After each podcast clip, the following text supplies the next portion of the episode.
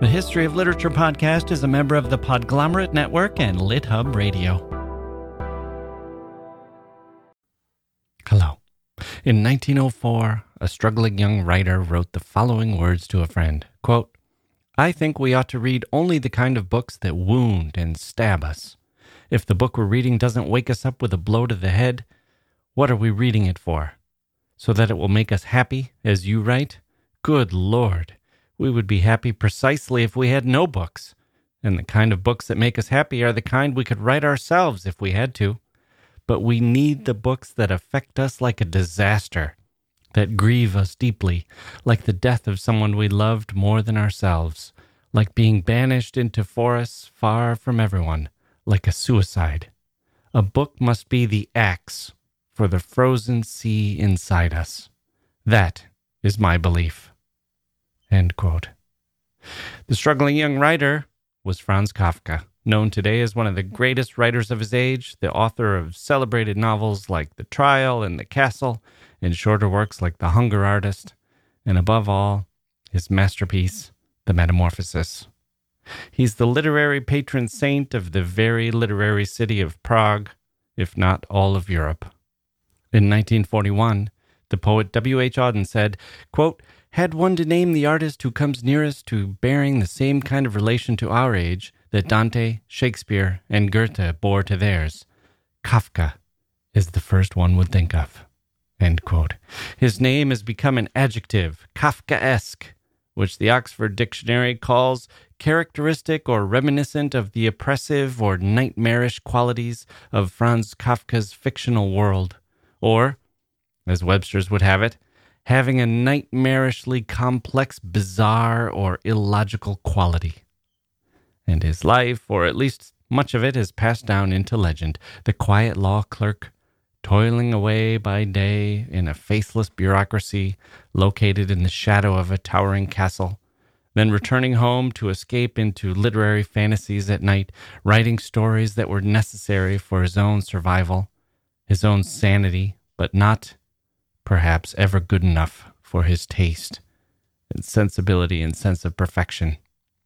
He was never quite in love, though he was engaged several times. He grew sick, and his final request to his friend was a request that all his remaining papers, including unpublished stories, unfinished novels, letters, sketches, and journals, be burned. His friend ignored the request, and we are left with a portrait of one of the seminal writers of his era, one of the most sensitive and perceptive minds of the last two centuries, as recorded in letters and sketches, and above all, his art. His life outside of his fiction was dominated by unhappiness, and yet, I will suggest today, there was a single night that changed everything, that set him on his course, a night when he took his metaphorical axe and hammered away at his own frozen sea a night when this miserable, impoverished creature found himself the king of the world. Franz Kafka, today on the history of literature.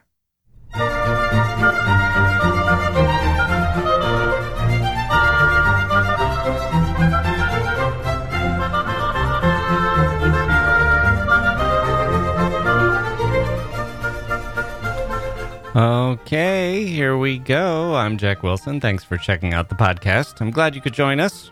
Franz Kafka today. What a treat. We're going to have to do a whole series of shows on Kafka, of course. He's too important and too fascinating to cover in just one show. We'll give him the Shakespeare treatment. Kafka's stories are bottomless for me. Some are simple, some you can get your mind around in one shot. They're often stark. I like the strange ones the short, fragmentary ones, the quick bursts. In fact, I love those. I probably love those best of all, but they are bursts. They're not exactly bottomless, but his longer works, The Metamorphosis, for example, have so many layers. They're so deep, and they've been so influential that they deserve an entire episode all to themselves. But today, I just want to focus on one of the. Oh, excuse me. Oh, there's someone at the door. Hello? Ah, who's this? Hello. we have a guest. Hello, I'm Emily Dickinson.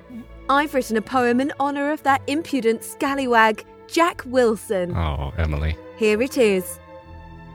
My life has stood, a loaded gun, in corners till today. I listened to his podcast and sent him some money. Won't you please support the cause of literature and the arts? Oh boy. Oh boy, Emily Dickinson. How appropriate. I knew that Emily Dickinson would be a fan of the Kafka show. Somehow I just knew that. If only the two of you could have met. I expect you'd have gotten along. Wouldn't that have been perfect? Emily and Franz, maybe a friendship, a courtship, a marriage. a marriage through letters only, an epistolary marriage. Somehow, even though this was impossible, it makes me sad that that never happened. Well, in any case, Emily has chosen to support the show. She's signed up to help out the impudent scalawag, for which the impudent scalawag is very grateful, honored even. As far as I know, this is the first Patreon account she has ever signed up for, the first podcast she's ever listened to and supported, the first time she's even used the internet for that matter. Don't just take my word for it. You can check the history books, people. You won't find an earlier use. If you'd like to join Emily in supporting the show, you can head on over to patreon.com slash literature to sign up for a modest monthly donation using your credit card or a PayPal account, or you can go to historyofliterature.com slash shop and support the show by buying a mug or a tote bag or simply buying me a virtual coffee. Those cost $5 a piece. Just like real coffee, if you're living here in the States and you like to get whipped cream and that kind of thing on your coffee. and you can buy as many as you'd like for your old friend, Jacke Wilson. We'll get together in our cyber cafe and lift our cups to Emily and Franz and toast the marriage that never was but should have been.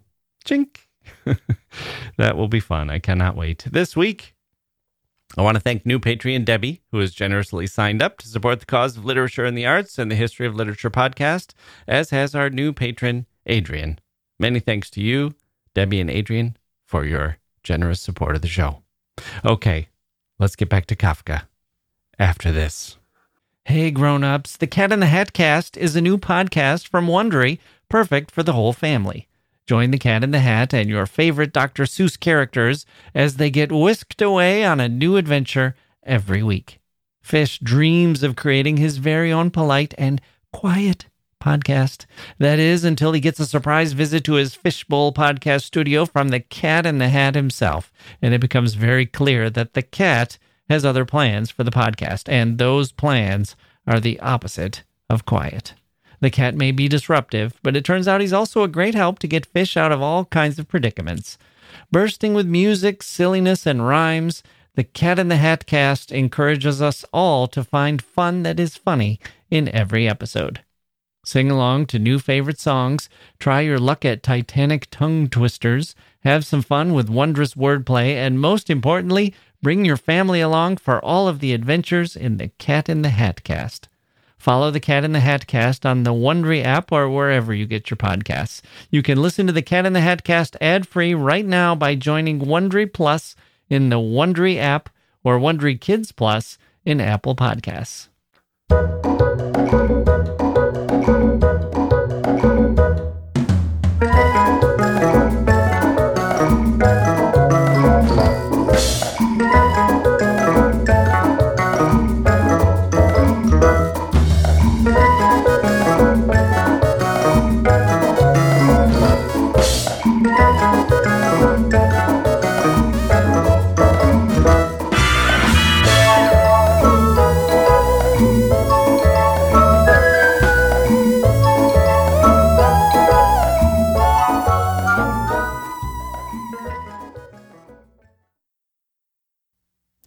Franz Kafka was born on July 3rd of 1883 in Prague, the city where he lived all of his life.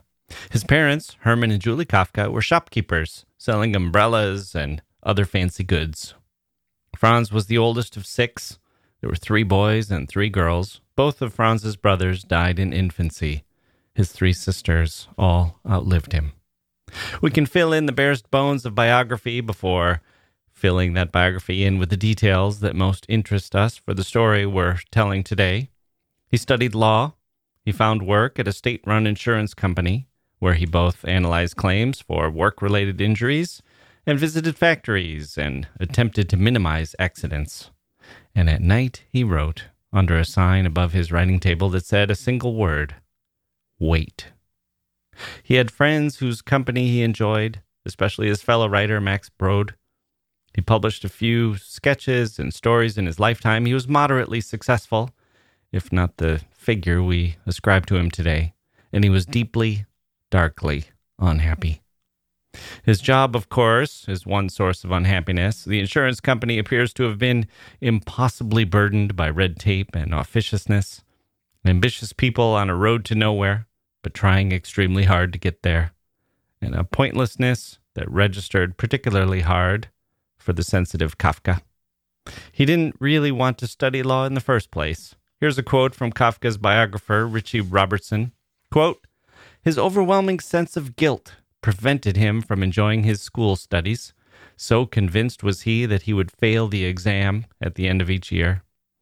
And though he always passed, he could be interested in his studies only, as he puts it, to the extent that a bank official who has defrauded his employers can be interested in day to day transactions while he waits to be found out. So, since every subject was unattractive, he might as well study one, law, which was completely repellent. In the months before the exams, Kafka recalled bitterly, I suffered great nervous tension and lived on an intellectual diet of sawdust, which, moreover, had been previously chewed by a thousand mouths. End quote. We're going to trace Kafka's choice of career and his unhappiness at work back further. The key there, as Robertson notes, is his overwhelming sense of guilt. Where did that come from? We can find some origins for it because Kafka himself identified them. But first, let's talk about Kafka and love. He had relationships with four women, and he was engaged at least twice. None of it was totally satisfying, though I think you could say he was in love, sort of. He was in love, but not happy. Most of the time, he was not sure he was actually in love. He seems to have admired the women, but he also comes across as needy and self loathing and someone not really well equipped for any kind of romantic relationship. It's been suggested he was homosexual or asexual, and we don't really have evidence for either. I'm going to trace this back as well his views of love, his ability to be in love. I think there's another source here beyond just sexuality. But first, let me give you a flavor of Franz trying to be in love, trying to have a relationship. His first romantic encounter was with Felice Bauer, an intelligent, well read, extremely competent professional woman. Had Kafka not been so knotted up himself, so torn, such a walking set of anxieties and frustrations and regrets, and overwhelmed by such a long held, deeply rooted bundle of guilt and fear and his sense of oppression and need for freedom. In other words, if he was not Franz Kafka, things might have worked out fine with Felice Bauer. They met 17 times, they were engaged twice, they wrote letters frequently. But here's the difference. Here's what it's like if you've Ever seen Debbie Downer on Saturday Night Live? That sketch? And you imagine that Debbie Downer was also a literary genius, you'd get a sense of the dynamic as it plays out in their letters. Here's biographer Robertson again. Quote, the relationships he had when on holiday in the resorts of Zuckmantel in 1905 and Riva in 1913 were casual, untroubled affairs. The prospect of marriage to the supremely competent Felice, however, confirmed Kafka's sense of inadequacy. It also meant replicating the stifling family life in which he had grown up. Felice took him shopping for furniture, which made him think of tombstones, and insisted that their flat must have must have a personal touch, a phrase Kafka hated. At the official engagement, he felt, quote, bound like a criminal, end quote. Like a criminal. Shopping for furniture makes reminds him of tombstones. I feel sorry for Felice, who's trying so hard. She mentions in one letter that maybe once they're married, she could sit by his chair while he writes. Poor Felice. You can understand what she's saying. She's trying to say she recognizes how important writing is to him, and she doesn't want to interfere with that. And in fact, she'll be supportive and we'll sit beside him. It's a very nice gesture. You can imagine her thinking that this would be a nice thing to say. But if you know anything about Kafka, who feared being bound like a criminal, you'd know how this change to his writing situation would affect him. He, and in fact, he, he after she wrote, Maybe I could sit next to you while you're writing, he responded, Actually, my dream situation is to have a writing desk in the innermost room of a cellar, and my writing would only be interrupted by walks to fetch my meals at the cellar door. so let's get married. Felice broke off the engagement in 1914, which Robertson speculates was because she found him exasperating. Though the two stayed in touch and they got engaged for a second time in July of 1917, we'll see more about what drove Kafka toward marriage and kept driving him there, even as he resisted almost everything about it. In a moment. Kafka also fell in love with a woman who was more his intellectual equal, or at least shared more of his literary interests. Milena Jesenská was herself a journalist and author and a very astute critic. She admired Kafka and his work, which was then trickling out into the public, and eventually she wrote a fine obituary of Kafka, one of the best contemporary obituaries that he received. She understood his writing and she understood him. And Kafka's letters to her seem to recognize that. He's confident in his tone, not quite as needy and controlling as in his letters to Felice, and he seems more eager to please. She complained about Kafka to his friend Max Brod, noting how completely impractical he was at small things like going to the post office and mailing a letter. it's funny to think about, actually, this patron saint of bureaucratic bewilderment encountering a huge system like the postal system with all its many parts and then just breaking down at the counter. One imagines his head spinning with wonder and estrangement as he contemplates the deep disorganizational chaos that underlies something as modest as buying a stamp.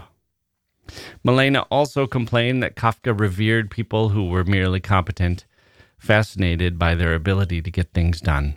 In this, he included Felice, his erstwhile fiancee, and Milena's own husband, whom Milena didn't like because he was a notorious womanizer. But they could get things done, and so Kafka treated them with a kind of awe that irritated Milena. On the positive side, she noted that he had a mystical apprehension of the world as infinitely strange, which she admired, especially in a writer. And she said this quote, He also thinks he is the he is the one who is guilty and weak, and yet there is nobody else in the world with his immense strength, this absolute, unchallengeable need for perfection for purity and for truth. End quote. I don't know that anyone ever understood Kafka better in his lifetime. What we're left with by studying these doomed relationships, he had a couple others as well, is a picture of a miserable person. No, miserable maybe isn't quite the right word. He's just incapable of pure happiness. He's needy and he's hard on himself, but he's also very attuned to the world, and the world is letting him down. The world has let him down with its futility and its absurdity and its lack of any reason for hope.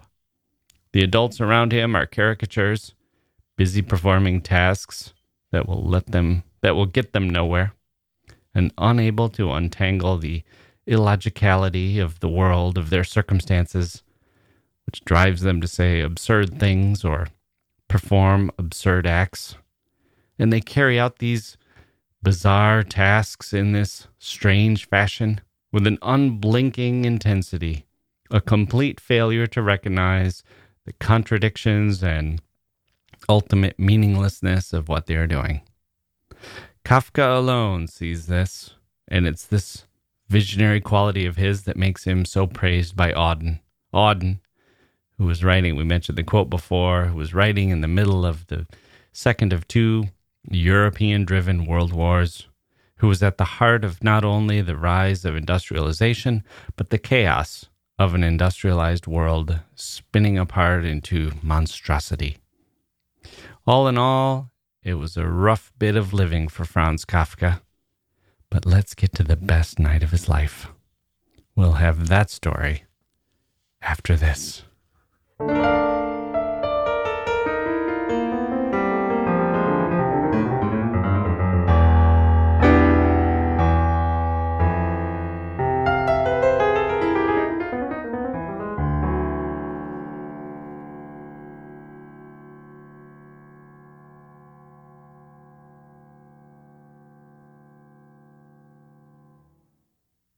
So, I said there were a few different strands that we could trace back further.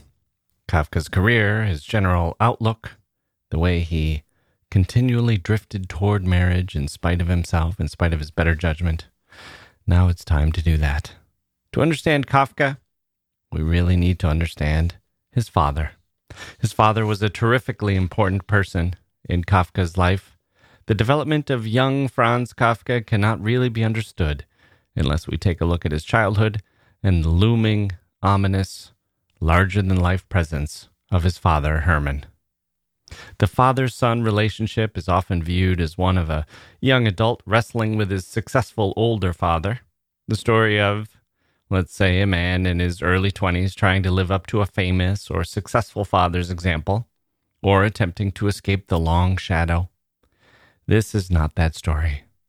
This is the story of a boy with a father who terrified him, not because his father was particularly abusive, necessarily, but because his father was so loud and brash and opinionated and domineering, and because the boy, this boy, Franz, was particularly sensitive. One of the facets of his sensitivity was to see exactly what was happening and to recognize the bind that his relationship with his father put him in. His father was not just a loud and angry presence, he was also wrong and hypocritical. And Franz recognized years later how this had all impacted him. We have some examples of a general disconnect from the earliest age. His father tended to exaggerate how difficult his own childhood had been, and he'd declare that Franz was weak by comparison demanding that he toughen up, or face reality, or act like a man.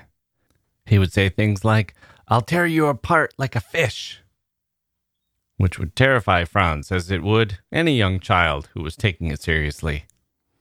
But as Franz started to grow older, he started to recognize the narcissistic tendencies of his father and the way these had burrowed into Franz's soul. Franz, who tried to resist. We know all this because Franz left behind an extraordinary document, a 47 page letter that he wrote to his father, which is as direct and incisive as any of his writings. It doesn't have the sheen of his art, but it carries the ring of truth. The letter was written in 1919 when Kafka was 36. It begins Dearest Father, you asked me recently why I maintain that I am afraid of you. what a question. What a way to begin. What a question. Kafka Kafka goes on to say that he was tongue tied. Essentially, he couldn't respond when his father asked him that. Remember, his, his, as a young man, as a young person, Kafka had stammered, developed a stammer when he tried to respond to his father. This was the kind of fear that he had for him. Couldn't get the words out. One wonders if that's had what led him toward writing, and and he suggests as much in the sense that he goes on to explain in the letter that this is why he's putting down his thoughts. That even though this is going to be incomplete, even writing, he's not going to be able to cover everything. He's not going to be able to dig into the complexity of it. But still, he was unable to respond orally when his father put that question to him Why do you maintain that you are afraid of me? Even the question gives you some insight into that relationship, doesn't it? Not just, why are you afraid of me? Why do you maintain that you are afraid of me? implication there being you're lying.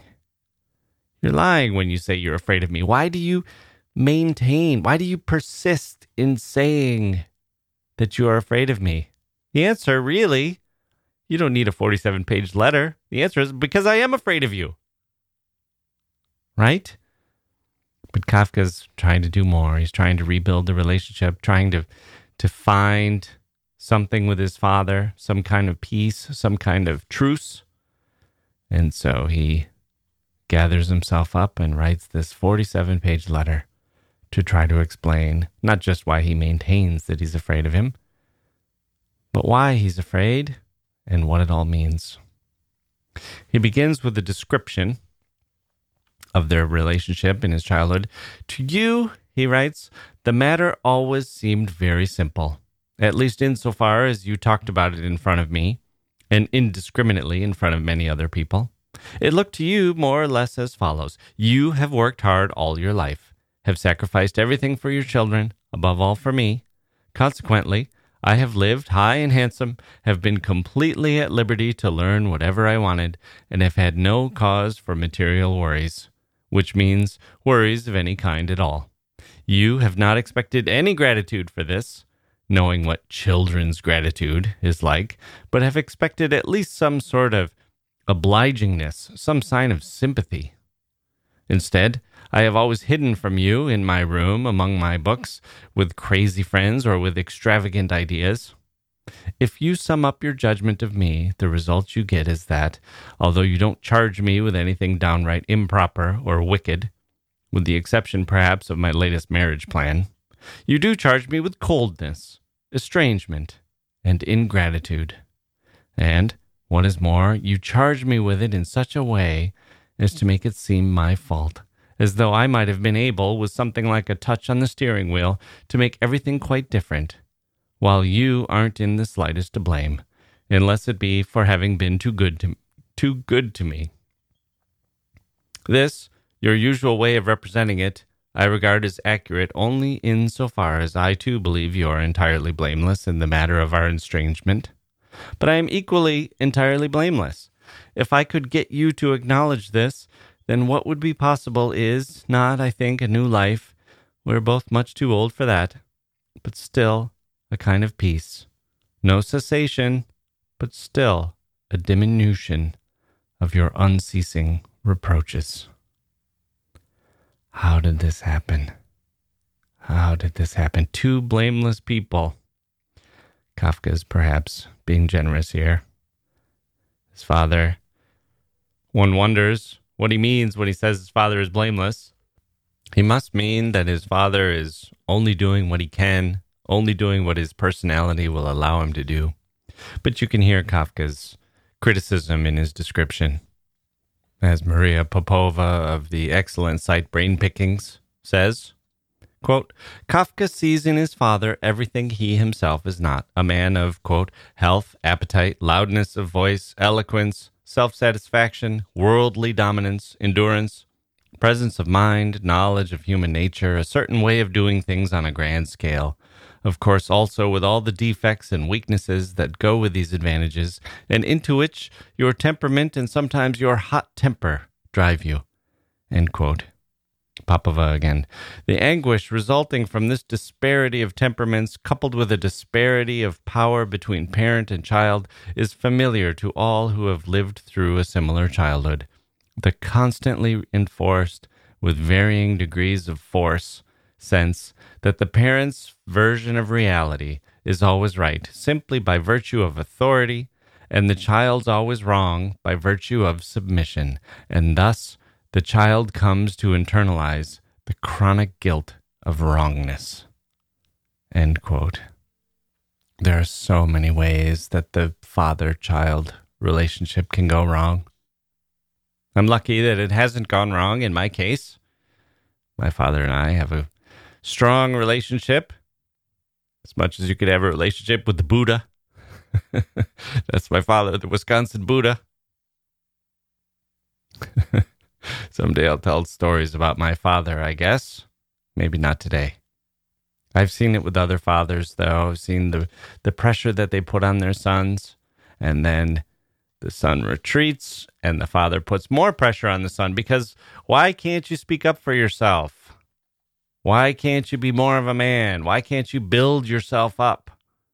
Meanwhile, the father is the one who's putting the child down. Fathers hate to see the extension of themselves and the weakness that is associated with any child. It's a weakness that they see as a version of themselves, a reflection on themselves. Man up, get tough.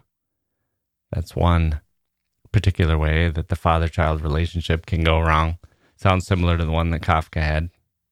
I've seen overbearing fathers. I see them now. The intensity, the sports parents. But we also know other types of father child relationships that go wrong, remote fathers, absent fathers. I went to see The Field of Dreams once. If you know that movie, the baseball movie, the Kevin Costner movie. Went to see it in college. It was a nice movie. There's an an ending where the father and son play catch. It's a nice way to wrap up the movie, put a happy ending on, happy ending on everything. It's fatherly moment, father son moment. And I was expecting that we would walk back to the dorm.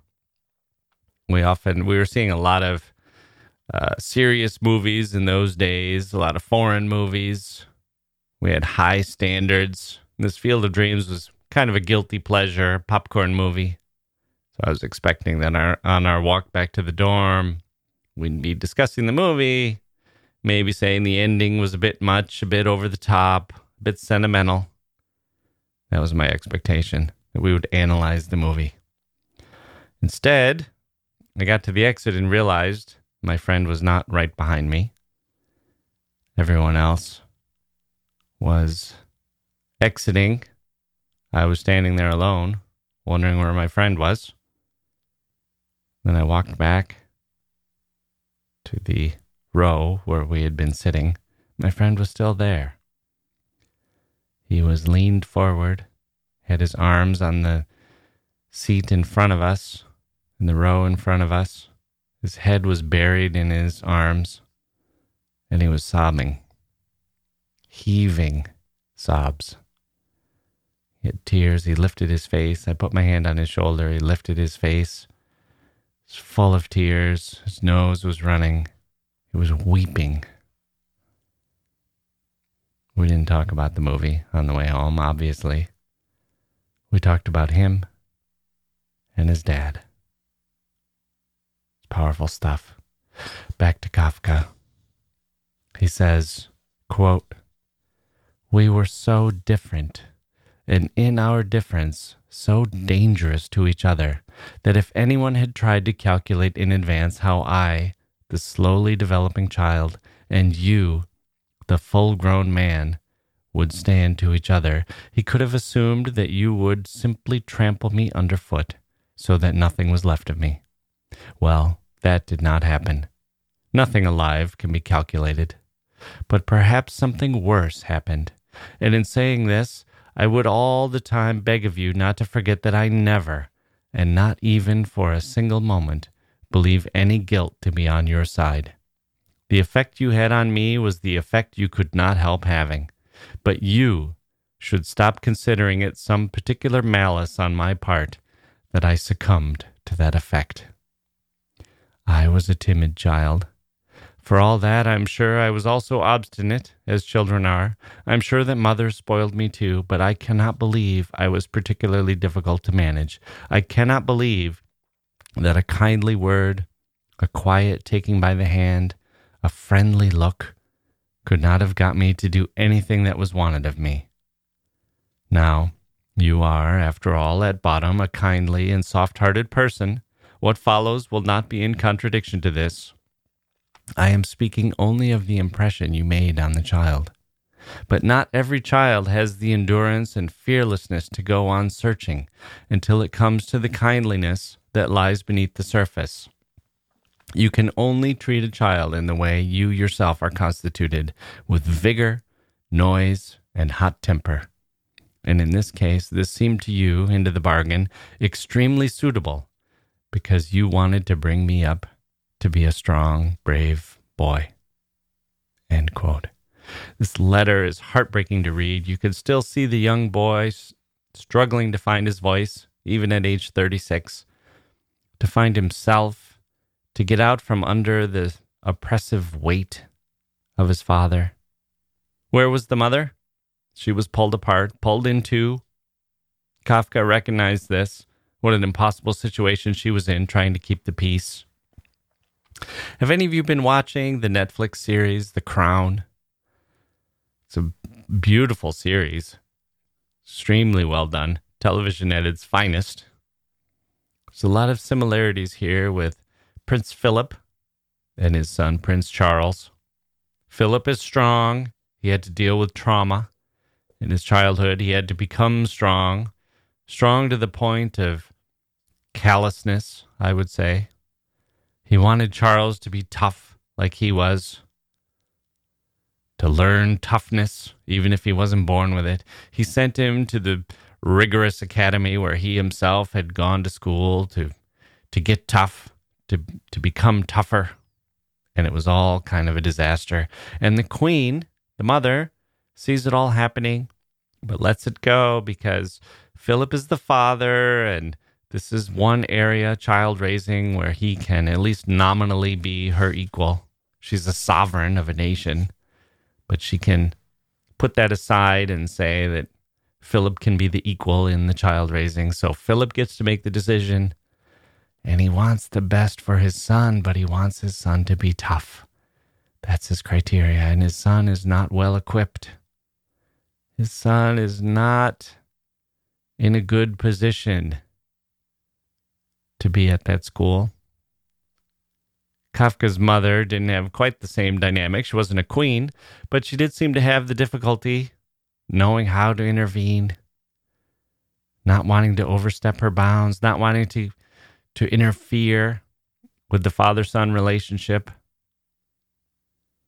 One can imagine that she maybe thought, well, Franz does need some toughening up and and Hermann, my husband, might know what's best. For the boy, he was a boy himself. He grew up. Maybe she just worried that by stepping in and challenging Hermann, who was probably unlikely to change anyway, she might only make things worse, make him more furious, more inclined to lash out, more inclined to do more damage than he already was doing. I can kind of see that in the letter too. Franz seems so solicitous in his criticism. He seems to preface everything knowing that he won't reach his father if his father thinks he's being criticized. His father will blow up, not read the words on the page because his eyes will be flooded with anger. It's a horrible scenario. Never forget when you're reading about Kafka and the absurdity of authorities and the difficulties of trying to make a trying to remain a cogent individual in the face of loud and overwhelming demands for respect, or trying to understand the imposition of pointless rules, trying to navigate your way through that. In other words, never forget when you're reading just about anything Kafka ever wrote. Never forget these earliest and most formative years when he was crushed under the weight of this enormous presence. Here's Popova again.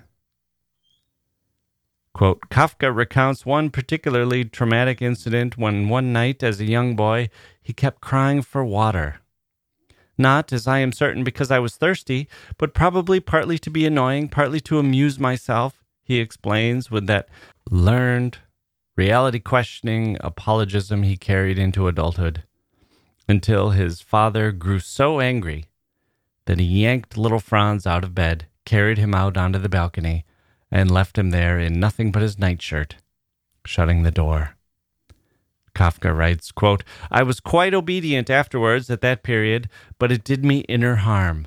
What was for me a matter of course, that senseless asking for water, and the extraordinary terror of being carried outside were two things that I, my nature being what it was, could never properly connect with each other. Even years afterwards, I suffered from the tormenting fancy that the huge man, my father, the ultimate authority, would come almost for no reason at all and take me out of bed in the night and carry me out into the balcony. And that meant I was a mere nothing for him. End quote. Kafka's very shrewd at untangling his father's boisterous confidence in the way it enveloped and distorted everything. Quote, You had worked your way so far up by your own energies alone, and as a result, you had unbounded confidence in your opinion. That was not yet so dazzling for me as a child as later for the boy growing up. From your armchair, you ruled the world. Your opinion was correct. Every other was mad, wild, meshuga, not normal. Your self confidence indeed was so great that you had no need to be consistent at all, and yet never ceased to be in the right. It did sometimes happen that you had no opinion whatsoever about a matter, and as a result, all opinions that were at all possible with respect to the matter were necessarily wrong, without exception. You were capable, for instance, of running down the Czechs, and then the Germans, and then the Jews, and what is more, not only selectively, but in every respect, until finally nobody was left except yourself. For me, you took on the enigmatic quality that all tyrants have, whose rights are based on their person and not on reason. End quote. I'm going to quote brain pickings again as we think not just about Kafka's childhood or any of our childhoods, but about Kafka's fiction. She writes The most heartbreaking effect of these disorienting double standards is that the child grows utterly confused about right and wrong, for they seem to trade places constantly depending on who the doer is, and comes to internalize the notion that he or she is always at fault. Instead of holding up a mirror to validate the child's experience of reality. Such a parent instead traps the child in a funhouse maze of mirrors that never reflect an accurate or static image.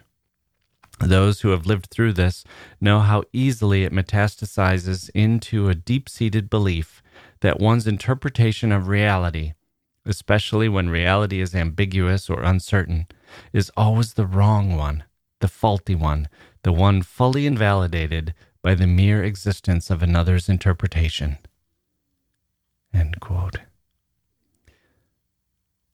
A funhouse maze of mirrors, never reflecting the accurate,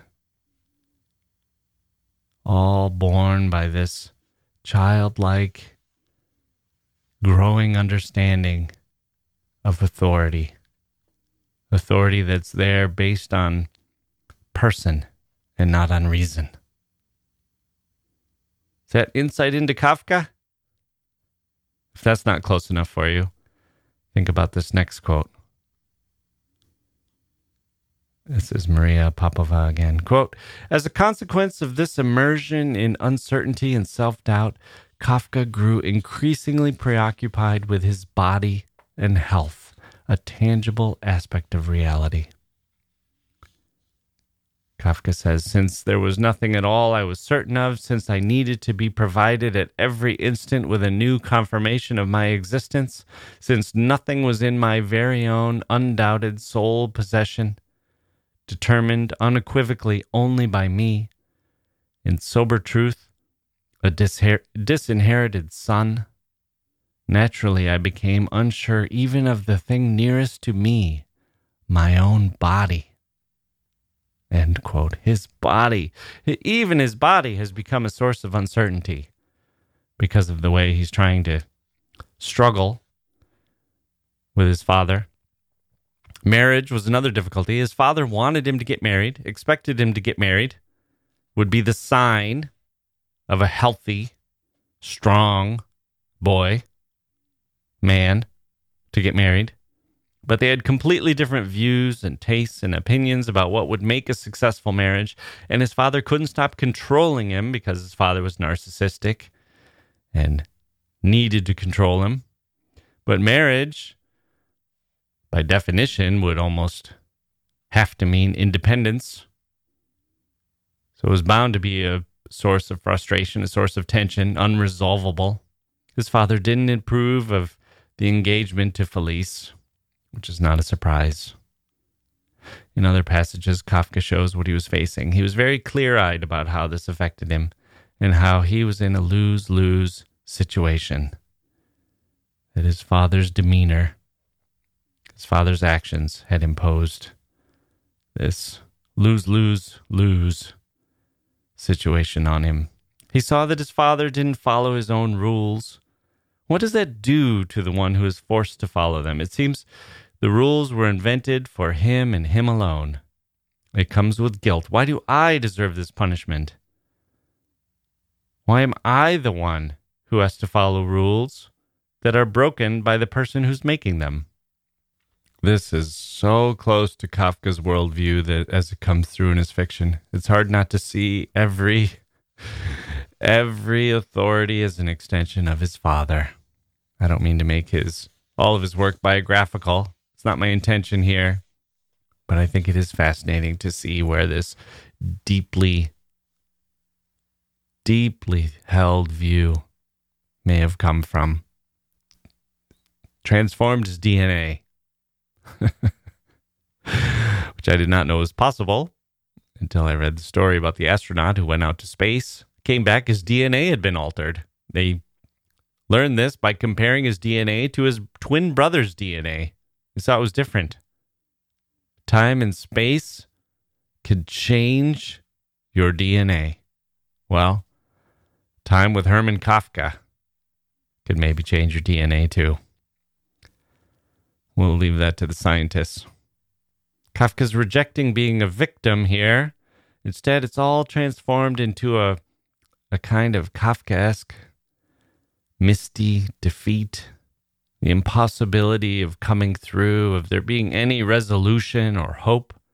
It's like the young man who says, Well, I won't like any of these jobs, so I might as well take the career I know will be the absolute worst. It's a situation that had no good answer and no good outcome, and only one person, Kafka himself, who recognizes it for what it is. Here's what I mean. This is a striking passage. He says, Your frightful, hoarse undertone of anger and utter condemnation only makes me tremble less today than in my childhood because the child's exclusive sense of guilt has been partly replaced by insight into our helplessness, yours and mine. Ah, it's not anger, it's not resentment, it's not violent retaliation. He retreats into helplessness. He has insight into helplessness helplessness of the authority and of the oppressed. Kafka notes that he was rarely whipped, but the threat was there. He talks about how that was worse in some ways. There were many incidents apparently where he'd get over here, take down your pants, go over go over the chair, wait for me with a red angry face. The face of the Punisher. Then no whipping. His father would relent.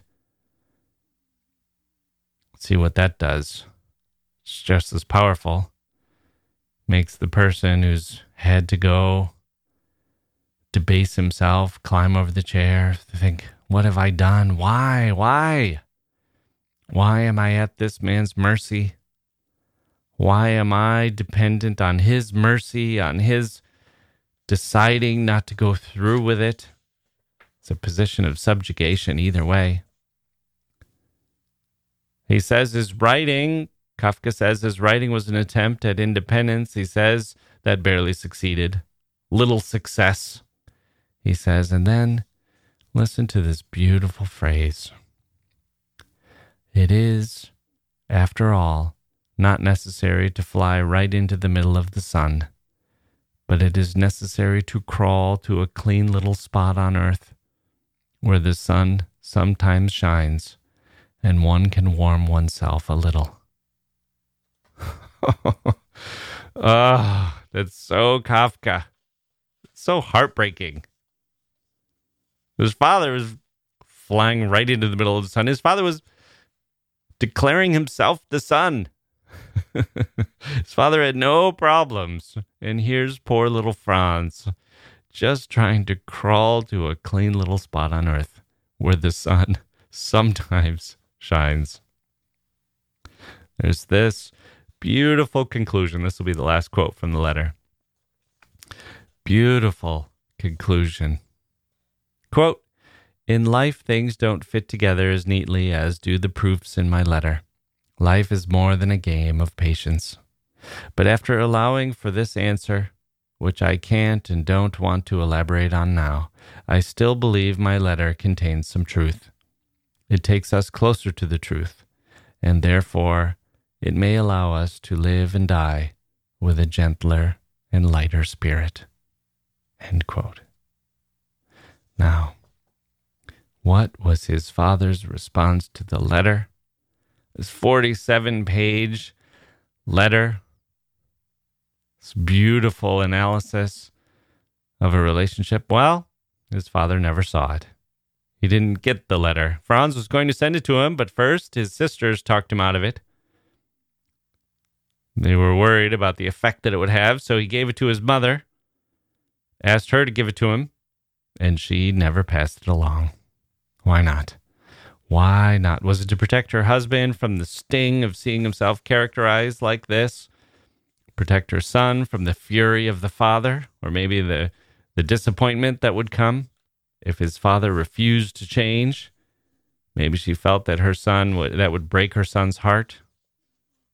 If he wrote such a letter and nothing changed, was it her instinct to absorb the pain herself and try to protect them both?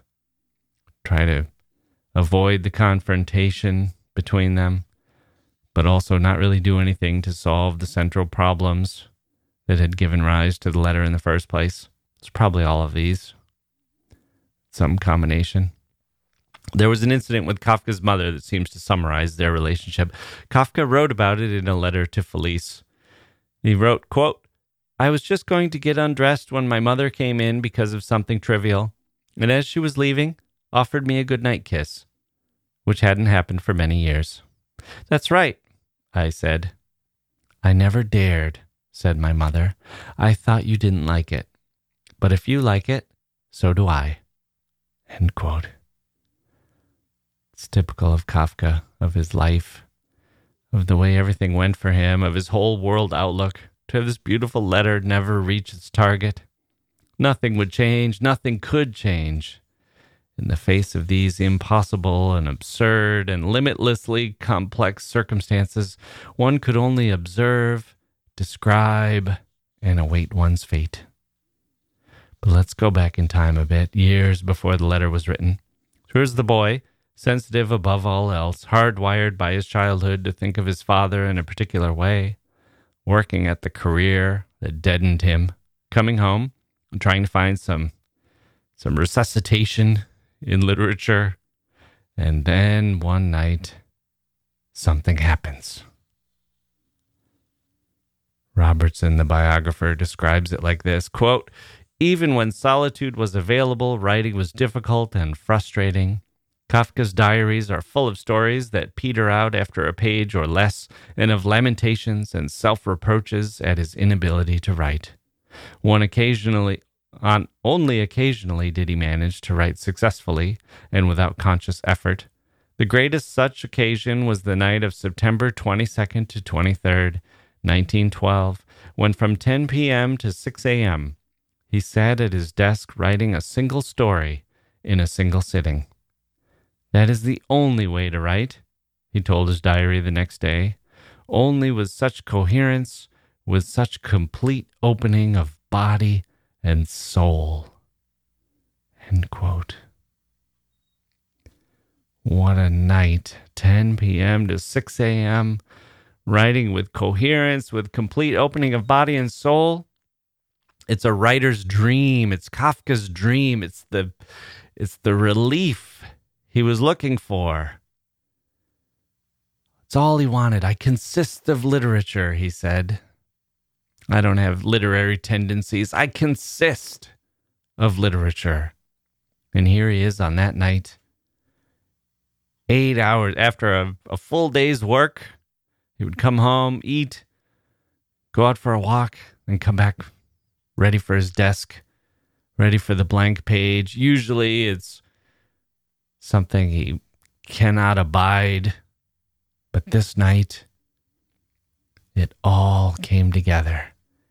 Eight glorious hours of writing in a way that he knew was the way that great literature could be written. The only way. Complete opening of body and soul. What was he writing on that night? Would it surprise you if I told you that it was about a son and his father? That was the story. It's called The Judgment. It's lesser known. It's not as well known as The Metamorphosis or The Hunger Artist or In the Penal Colony, The Trial, The Castle.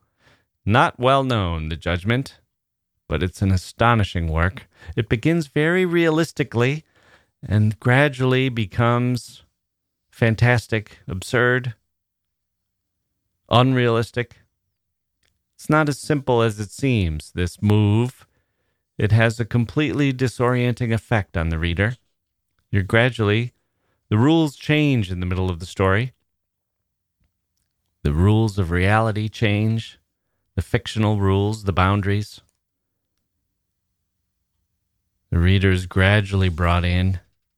It's a very modernist tendency, as we're not in the world of a writer handing down scenes and characters and even opinions and judgments. We're in the world where a strange, perplexing scenario is presented to us almost without comment, maybe with ironic comment that makes things even more baffling the effect on the reader the reader is pulled in, invited to interpret, compelled to make sense of it all. It's a reader's project as much as a writer's in some ways.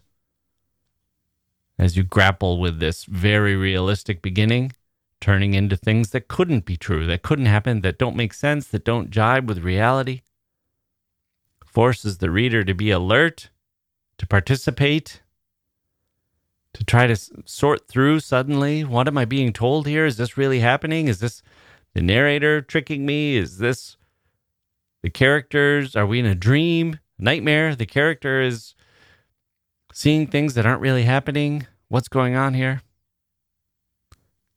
At the outset of the story, The Judgment, a writer is writing to a friend in Russia about his new engagement.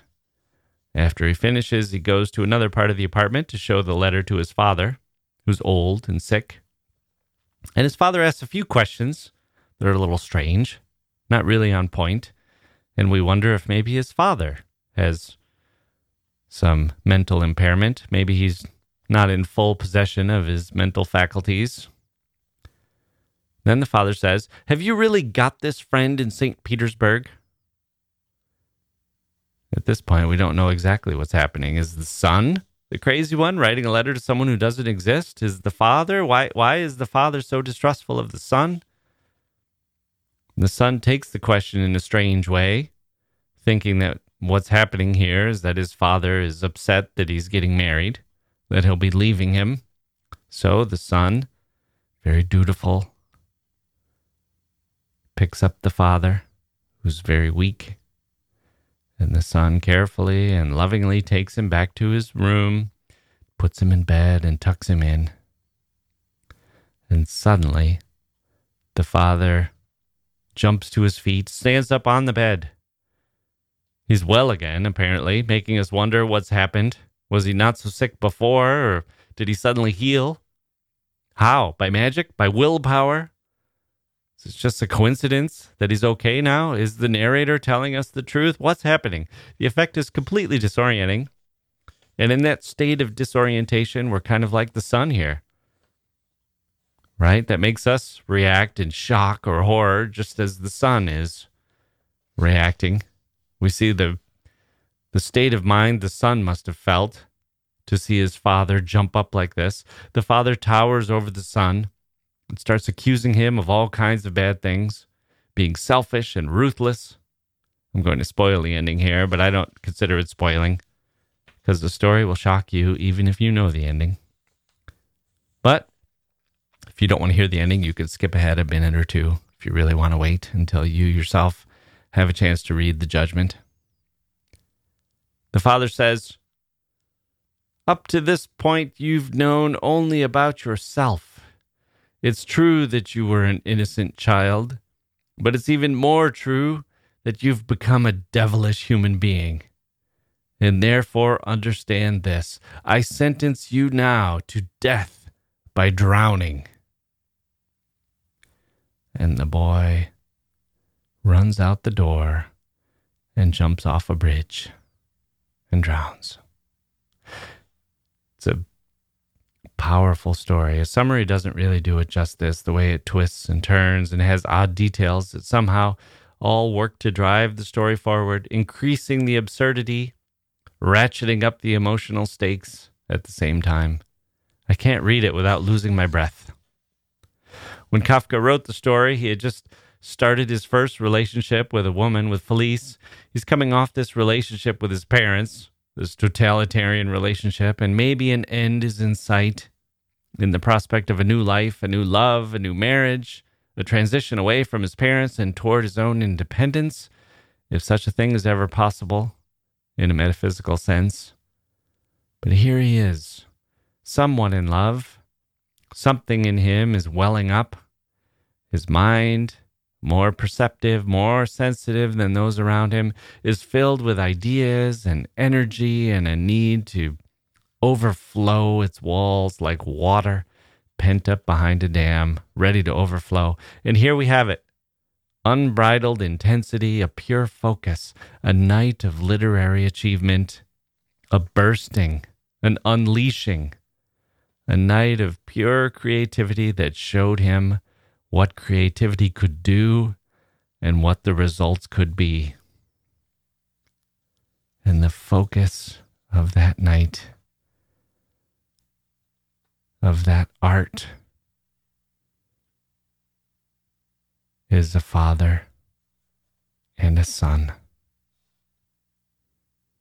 Remember one of the quotes we read before the passage where Franz, the child, has asked for water his father condemns him to the balcony. You want water? Here's punishment instead. Is that so very different from the judgment? You want to help me? You want to love and be loved? You want to tuck me in? Here's your punishment. Here's your water. I condemn you to death by drowning. Now, I'm not one to try to reduce literature to life or to play the game of connect the dots between this person and that literary character. Usually, I don't care. Literature stands on its own or it doesn't. But in this case, I'm fascinated. The power, the stranglehold that Kafka's father had over him, the way that it affected this sensitive young mind, and the consequences that that strange and toxic alchemy had on the rest of literature. It's hard to overstate. So it's interesting to me that Kafka transforms this relationship or advances it or pushes it into something artistic and then cites it as the best writing night of his life. The night when his body and soul were at one, completely open, pouring itself onto the page. It's the best writing night of his life. And if that's the case, I'm comfortable saying it was the best night of his life for this man who consists of literature, there's nothing else for him. He had very few rivals for the best nights of his life. He was sometimes happy with his friends. He had a few nights of what we might call romance with one of the four women in his life. I don't think anything pleased him, gave him the relief that this night did. His happiest moments, I think, came when he was alone with his pen, writing by lamplight, finding some way to express the truths that he felt and turning it into literature, which he loved. Two months after this night of writing the judgment, two months later, Franz Kafka wrote The Metamorphosis, the astonishing story of a bureaucrat who wakes up one day to find that he has become a giant insect overnight. And it has the same hyper realism, the same dry style, the same naturalistic descriptions of a fantastical event as the judgment. All those elements that make Kafka's style so effective and so modern. Gregor Samsa, bureaucrat, is suddenly an insect, and he notices how his new limbs work. He has to figure out how to turn in bed, and he's worried about things like making it to the train on time so that he won't get yelled at by his boss. It's such a great read, so funny and pathetic, comic and tragic, a revelation for literature. Everyone should read it if they haven't yet, and reread it if it's been a while. There's a father in that story as well. The father throws rotten apples at Gregor. It's a heartbreaking detail. But knowing what we know from the letter, from our, from our knowledge of Kafka's biography, it's not so surprising that that was what his father did in the story. And, and knowing what we know from the letter, neither is the metamorphosis itself. Remember the passage? We read it already. I'll, re- I'll read it again. Since there was nothing at all I was certain of, since I needed to be provided at every instant with a new confirmation of my existence, since nothing was in my very own undoubted sole possession, determined unequivocally only to me, in sober truth, a disinherited son, naturally I became unsure even of the thing nearest to me my own body. A body. A body that suddenly makes you uncertain. A body suddenly changed to an insect, metaphorically. As I said, I don't think this kind of focus on the life should in any way detract from the literature. As Kafka wrote, literature isn't an escape from life. It can't be because literature is life.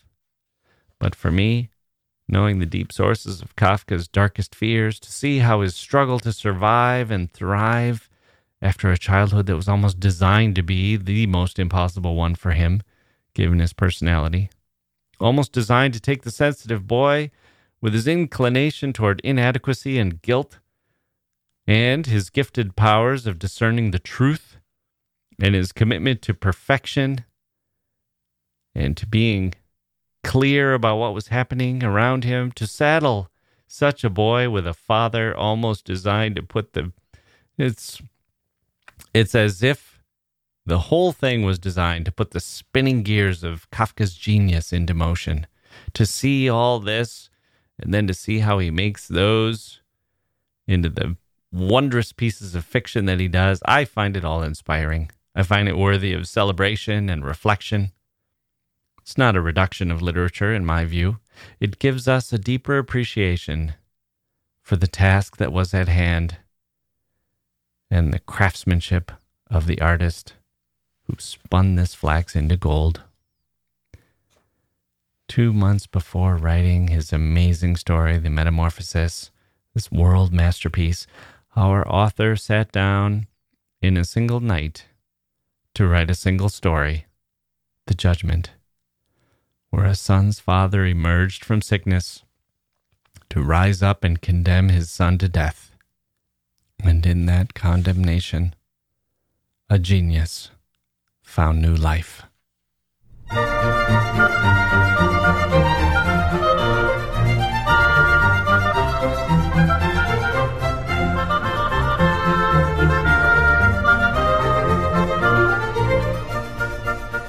That's going to do it for this episode of the History of Literature. I hope you enjoyed it. Franz Kafka. What a gift he was to the world. Remember, you can find us at historyofliterature.com and facebook.com slash literature or slash history of literature. Sorry. Send us an email if you'd like. I'm always happy to hear from you, and I try to respond to all of them. I'm Jacke Wilson.